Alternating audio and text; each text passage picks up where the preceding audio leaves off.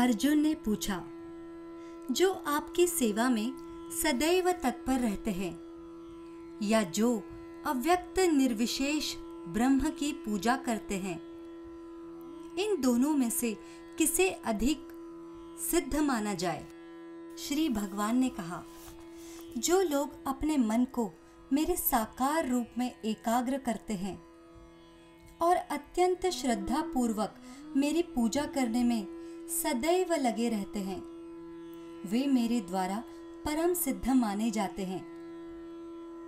लेकिन जो लोग अपनी इंद्रियों को वश में करके तथा सबों के प्रति समभाव रखकर परम सत्य की निराकार कल्पना के अंतर्गत उस अव्यक्त की पूरी तरह से पूजा करते हैं, जो इंद्रियों की अनुभूति के परे है, सर्वव्यापी है।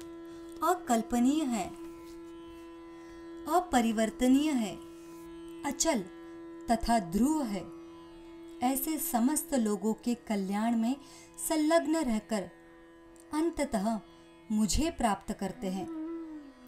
जिन लोगों के मन परमेश्वर के अव्यक्त, निराकार स्वरूप के प्रति आसक्त है, उनके लिए प्रगति कर पाना अत्यंत कष्टप्रद है।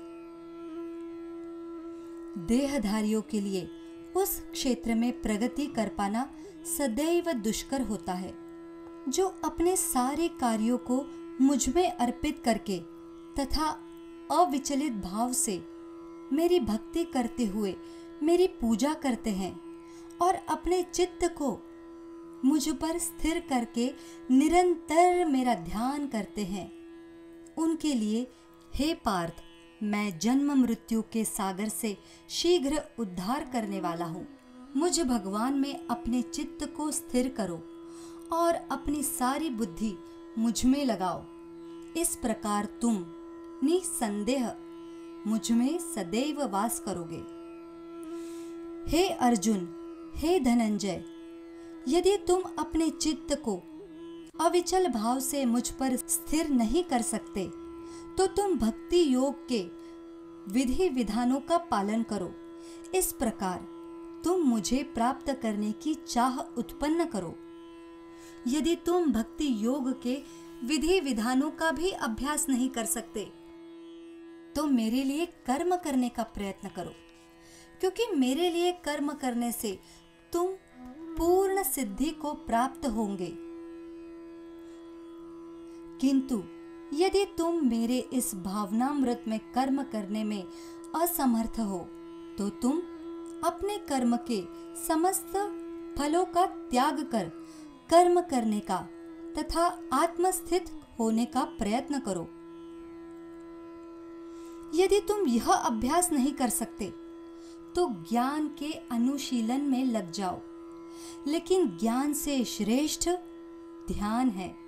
और ध्यान से भी श्रेष्ठ है कर्म फलों का परित्याग। क्योंकि ऐसे त्याग से मनुष्य को मन शांति प्राप्त हो सकती है, जो किसी से द्वेष नहीं करता। लेकिन सभी जीवों का दयालु मित्र है, जो अपने को स्वामी नहीं मानता और मिथ्या अहंकार से मुक्त है, जो सुख दुख में समभाव रहता है, सहिष्णु है। सदैव आत्मतुष्ट रहता है। आत्म संयमी है।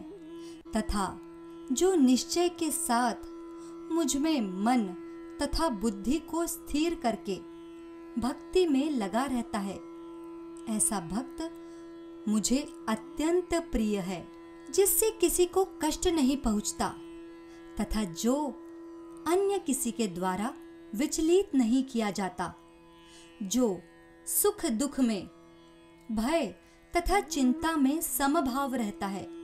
वह मुझे अत्यंत प्रिय है।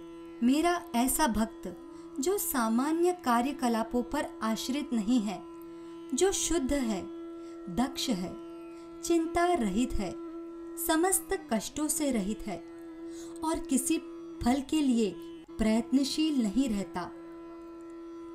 मुझे अतिशय प्रिय है। जो न कभी हर्षित होता है, न शोक करता है, न तो पछताता है, न इच्छा करता है। तथा जो शुभ तथा अशुभ दोनों प्रकार की वस्तुओं का परित्याग कर देता है, ऐसा भक्त मुझे अत्यंत प्रिय है। जो मित्रों तथा शत्रुओं के लिए समान है, जो मान तथा अपमान, शीत तथा गर्मी, सुख तथा दुख, यश तथा अपयश में समभाव रखता है, जो दूषित जो दूषित संगति से सदैव मुक्त रहता है, जो सदैव मौन और किसी भी वस्तु से संतुष्ट रहता है, जो किसी प्रकार के घर बार की परवाह नहीं करता, जो ज्ञान में दृढ़ है और जो भक्ति में संलग्न है। ऐसा पुरुष मुझे अत्यंत प्रिय है, जो इस भक्ति के अमर पथ का अनुसरण करते हैं, जो मुझे ही अपना चरम लक्ष्य बनाकर श्रद्धा सहित पूर्ण रूपेण संलग्न रहते हैं। वे भक्त मुझे अत्यंत प्रिय है।